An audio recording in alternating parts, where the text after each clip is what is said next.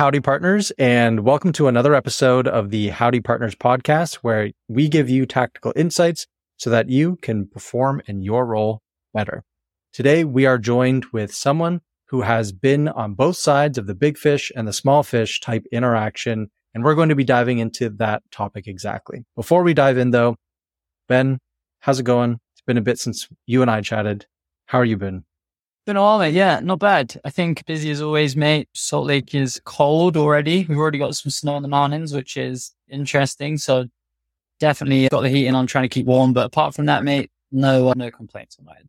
Nice. Yeah, it's no snow for me yet, so you beat me to it. But it is getting colder, and I keep thinking, where am I going to leave to? Because I don't want the cold, dark winter anymore.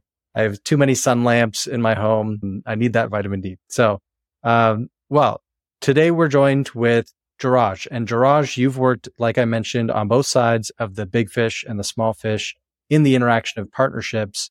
Tell us about your experience in partnerships, where you've worked, and the kind of interactions that you've been in, uh, and then we'll kick off the topic.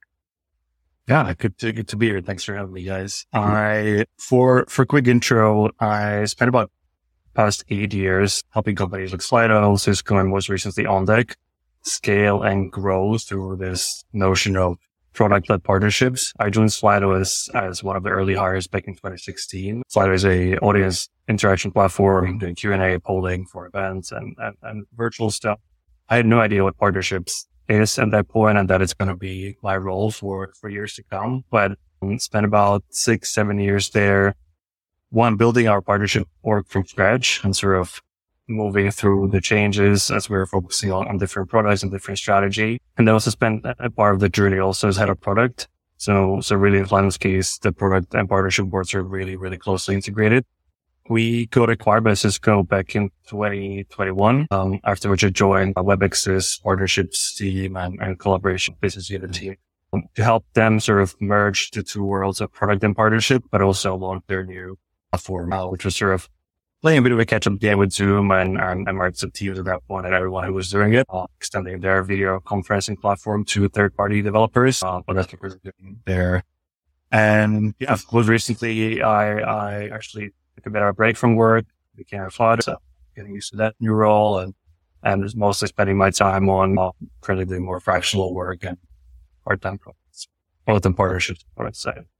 Very cool. I feel like there's uh, there's so many threads to go down there. One with partnering to then acquisition and then also you being in a product role as well, which is really interesting. And then of course becoming a father. Congrats. That's uh, something I'm looking yeah. forward to. Um, but let's dive into the interaction that led to that acquisition. I would love to better understand how you as an organization engaged with this bigger fish and, you know, was that acquisition planned? What did you focus on that from the start? Was that you know, the end goal or did it just run through such a good partnership that their team said this calls for an acquisition? Tell me more about that interaction um, and how you may work, you may have been uh, intentional about navigating to that point. Yeah, it, it definitely wasn't planned for, for us. Slido was a bootstrap business from, from the beginning. So in a unique situation in a way there. Uh, I mean, we were planning to raise until about that point around 2020, 2021 we were thinking two paths. One is either to, raise or to partner with someone, to partner to think through what the next chapter of growth would look like. It was very open though. And, and I think it was sort of opportunity meets luck situation where we met and connected with, um, and that point it was Jeetu Patel, uh, who recently joined WebEx from Box as well. Great leader and, and from before because Box was a customer. I think we connected and we're both really aligned on what the vision is for WebEx and Slido in this new era of virtual and remote and hybrid work. So to check the box, but it was still a big transformation for our team. Like the, the, the culture and the people at Slido, they didn't enjoy Slido to, to work for a big corporation. They joined bootstrap startup. So there's a lot of sort of change management there, as there is with acquisitions in general, but it was a bit of a surprise to, to most of the team. But I think it made sense in terms of partnership. And I think it comes to sort of the, the wider strategy that we had with partnerships. We, we as a startup, we started investing into partnership pretty early on. And it was very much like representative of the organization. I, I reported to our CEO and met with other uh, members of the exec team. So partnerships were always have the voice internally. Um, but we also had to be super picky in terms of who are the strategic partners and what are we doing with them also in terms of product. So couldn't really do many things at once. Uh, it was all about saying no to more things than, than saying yes. So I've noticed that a lot of organizations try to partner with these big companies, uh, and then they get lost in either an old process or just a convoluted process. What do you think the perspective should be for organizations when looking at these strategic partnerships with these bigger fish? What is that that thought process, and what did your team do to really dig in and make that partnership successful? Yeah, that's a good question. I'm a big fan here of working backwards. I think that was the case here. It was, it was very clear to us where we are going as a company and as a product. And especially as we're navigating sort of COVID as well with, with events changing and our, focus refocusing, our product strategy was changing as well. But it was clear that if we were working backwards from, Hey, we Slido needs to grow in this space of internal comms and, and empower everyone who's using whatever video conferencing and whatever presentation software to, to be there and to seamlessly use Slido within that context. You know, it's sort of becoming easier to know, okay, well, to do that, we need to partner on that front, partner on another front. It wasn't a case of let's partner everyone and let's go to, to that conversation with more of a, we're a platform and we can, we can partner with any app and other app that, that, that says so. I don't think that every product or, or, company is or should be a platform. And it wasn't the case for us. It's different WebEx, different for our companies. But for us, there are two pillars. One was, as I mentioned, there was the presentation software piece and the other one video conferencing. Like those two groups are key parts of the workflow of our customers. And this is, we've done lots of user research on this and lots of surveys on like what is in your workflow and our customers workflow, what tool are they using and, and where does Slido enter that.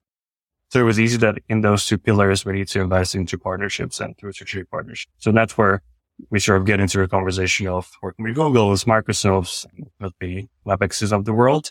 But it wasn't sort of saying, oh, hey, Google's logo is cool. Let's work with that. Let's find a way. It was working backwards from a product strategy, product roadmap for years to come. Yeah, I, there's a couple of interesting points that you that you mentioned there, which I found really, really interesting. And I'd love to double down on. The first was, I think I described it before as a, a, a buying river, so to speak. So like what's up upstream from you, what's downstream from you, and then actually figuring out, okay, who are the people that are to generate revenue, right? For us that are, that are further upstream. And then who are we going to deliver value to, which are the, the people like further downstream. And so I'd love to understand how you went through that planning exercise with your internal teams? What were some of the things that you took into account? How did you really build out that kind of strategic view to figure out like which people to go after? Yeah. Yeah. So the first question that, that we asked there is, is of the topic of working backgrounds is what does the end look like? For us at that point, it was, it was sitting within IT. So a few years in, we, we had some initial product market fit, but not originally our product market fit was in the conferences world. So events like South by Southwest, Web Summit are using Slido for their events. But that wasn't, that's how we got that initial product market fit, but it wasn't where we would, would add in terms of the product strategy. So we were about 120 people at that point and, and we were thinking through our go-to market strategy for essentially launching a new business line, new business segment targeting individual presenters at companies. So really leaving the external event space from a product perspective, for us to be able to go after this market market, we needed to make sure that Slido can be seamlessly used with Google Slides, PowerPoint, and other presentation software tools. So, so already there, you can kind of sense that we need some sort of global partnership or product integration with, with those big players. And that's where we sort of enter the first partner, which is Google for us at that stage. It was working backwards from, from this product strategy. And then, then, then the second piece for me is how do we fit in? So coming to the conclusion of like, Hey, we need to build a really cool product with, with Google, which is probably a bit more than just looking at their documentation and building a Chrome extension, like how this is more of a strategic uh, partnership, to be closer to their product team. How do we fit in is about talking to Google and whoever the partner is and, and kind of vulnerably asking and figure out where are they heading and, and do we fit into that in the next six months or a year? Cause if we, if we don't, it's got to be a forced relationship where we're, we're never going to get anywhere. And then you sort of get into that whole notion of we're just little fish and Google does whatever they want to do. Uh, we're, we're not to stay with the metaphors of an ocean, but it's just like a big wave that crashes you. basically. So that, that, that was a second key component. I'm not a big fan of like mental models and frameworks. Well, I am in a way, but I think most of the time they're sort of done retrospectively and I want to put this out and say, Hey, follow this and, and you'll be golden. I think this is our learning that happened afterwards in, in the process. Cool. The other, the other thing, like, and again, well, I know we're going to get on some additional questions, but I think fundamentally, I've been in your position as well, where we partnered with Insight, like a, you know, massive VAR, you know, they've got inside sales teams. They've got account, they've got thousands of people that you're trying to get in front of.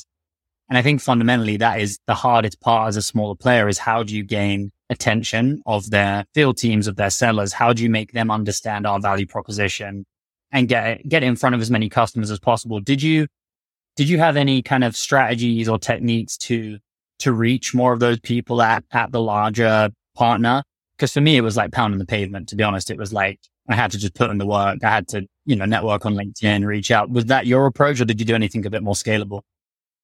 Pretty much. And, and, and I think one maybe tactical advice there that I would say is, and, and this is similar to how I think about, you know, recurring revenue comes from recurring impact within our organization and, and how we partner cross functionally. I, I look at it similarly here where it's not only about building that relationship with, with the partner manager or, or someone on product market partnership side on like, we need to build this integration. and That's it. It's, it's can be a year or two years in our case with some of these larger partners, building relationships across the whole customer chain and across the whole experience. Like maybe, and also on our end, maybe it was a point of inviting them to, to, to speak at our customer meetup, like completely unrelated would seem like, but, but all those little touch points across the customer journey were actually super helpful in one building trust and, and the relationship, which is I think we will all agree that it's, it's a big piece of, of such a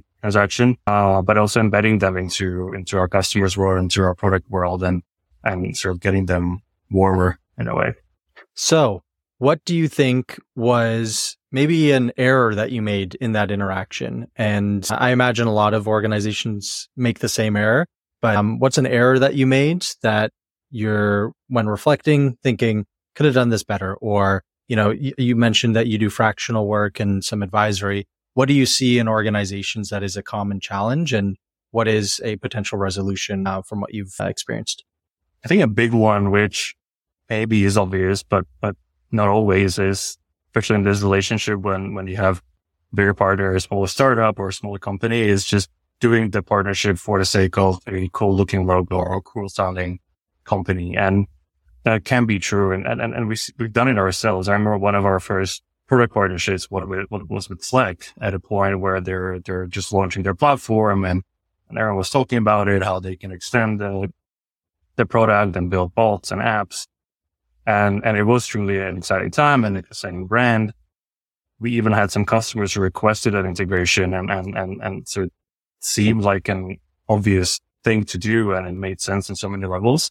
But ultimately, and it took us way longer than it should have had, almost two years, but we censored the whole integration, not the whole relationship, but, but it just didn't really go anywhere. The adoption um, showed us clear that this isn't hitting any, any actual need of our customers. It's more nice to have. So it happened to us and it happened after as well. But I would say this is the, the biggest one. And hopefully some of those questions that you can be asking, like, how does this fit into our long-term strategy and roadmap and, and how do we fit into the roadmap of the partner? Uh, those can hopefully help with sort of not investing into something just because it's a cool sounding thing. And of course, brand is, is a big thing, especially if you're a small startup. So maybe some deals make sense just for the only reason that is sort of strengthening the credibility of your brand because you're partnered with someone, someone bigger. Yeah, I love it. I think think we might have lost Will, but we can forge on. I, I can't see him in the in the window anymore, so I'll mark this. And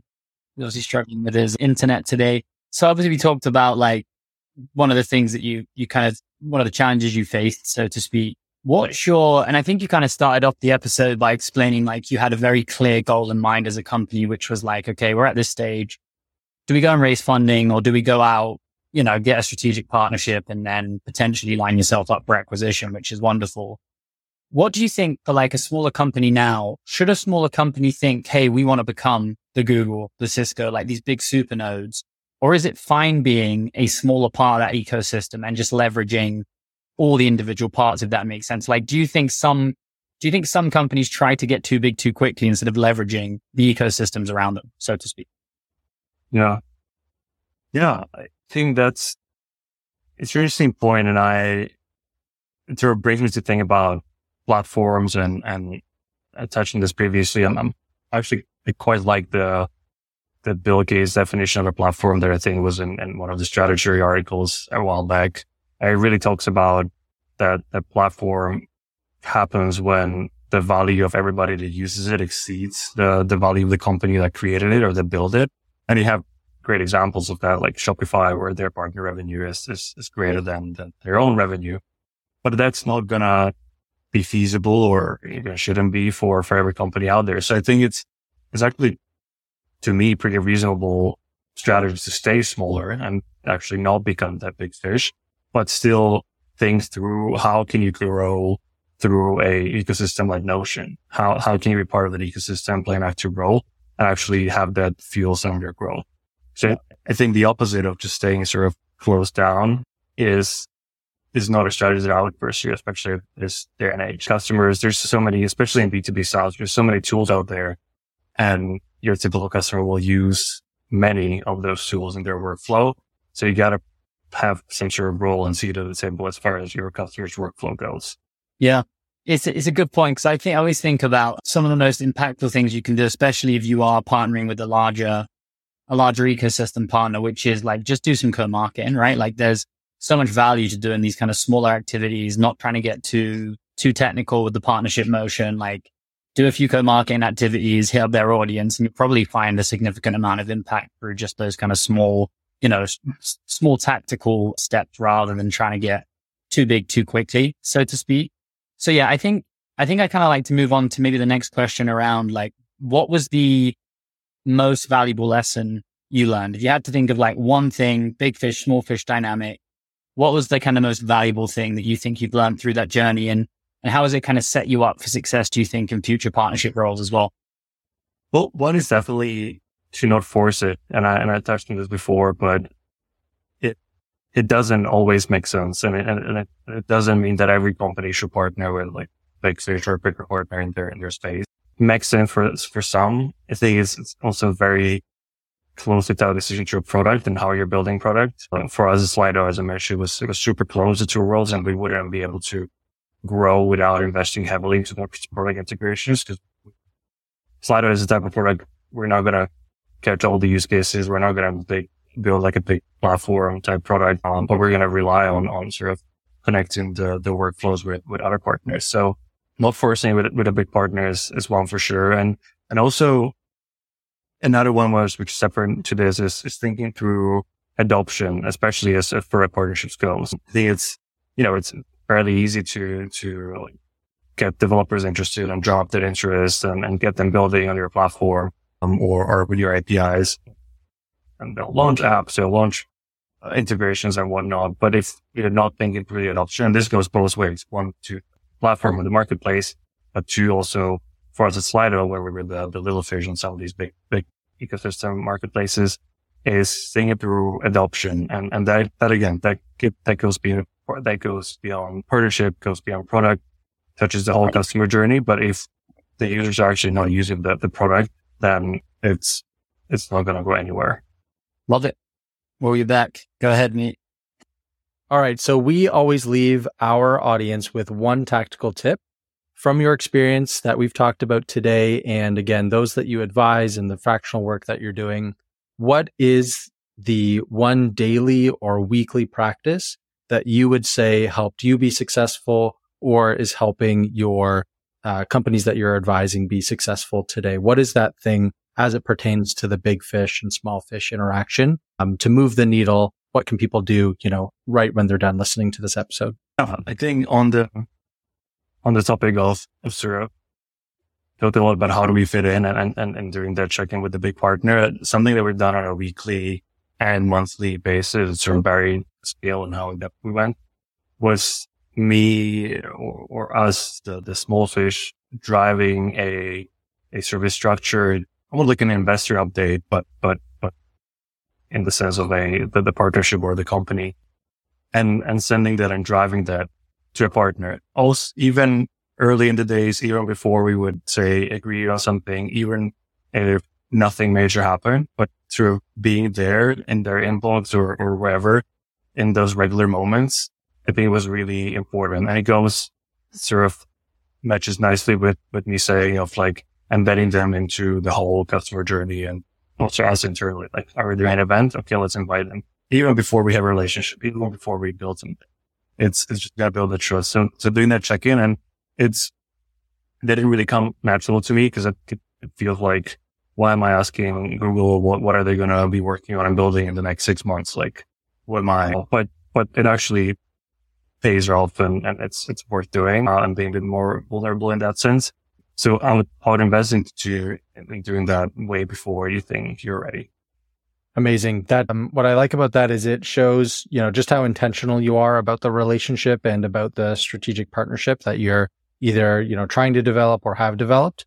And then also it it almost to a certain degree allows you to take lead a little bit because the bigger fish probably isn't going to take lead unless if they truly see a massive opportunity with you as the smaller fish, which I would say is less likely to happen. And so if you're able to take lead then you have a bit more control and you have more influence at that point.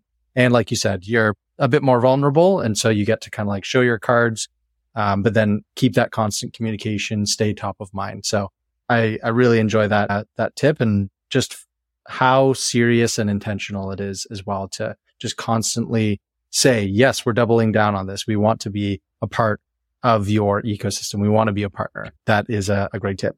Juraj, thank you so much for coming on the Howdy Partners podcast. Is there anything you want to leave the audience with, or is there any place that uh, the audience can can find you or what you're talking about these yeah. days? Thanks, thanks for having me, first. And yeah, happy to connect with anyone. Uh, if I can help with anywhere, you can find me on LinkedIn. That's probably the best place. J U R J Pal, or I like a very super simple landing page now, my personal last name.com. So, you know, goes there. Well, might as well plug it, and uh, they'll get at least one person will get value, and of course, the audience listening today got value as well. Thank you so much for being on, and thank you all for listening. That was another episode of the Howdy Partners podcast.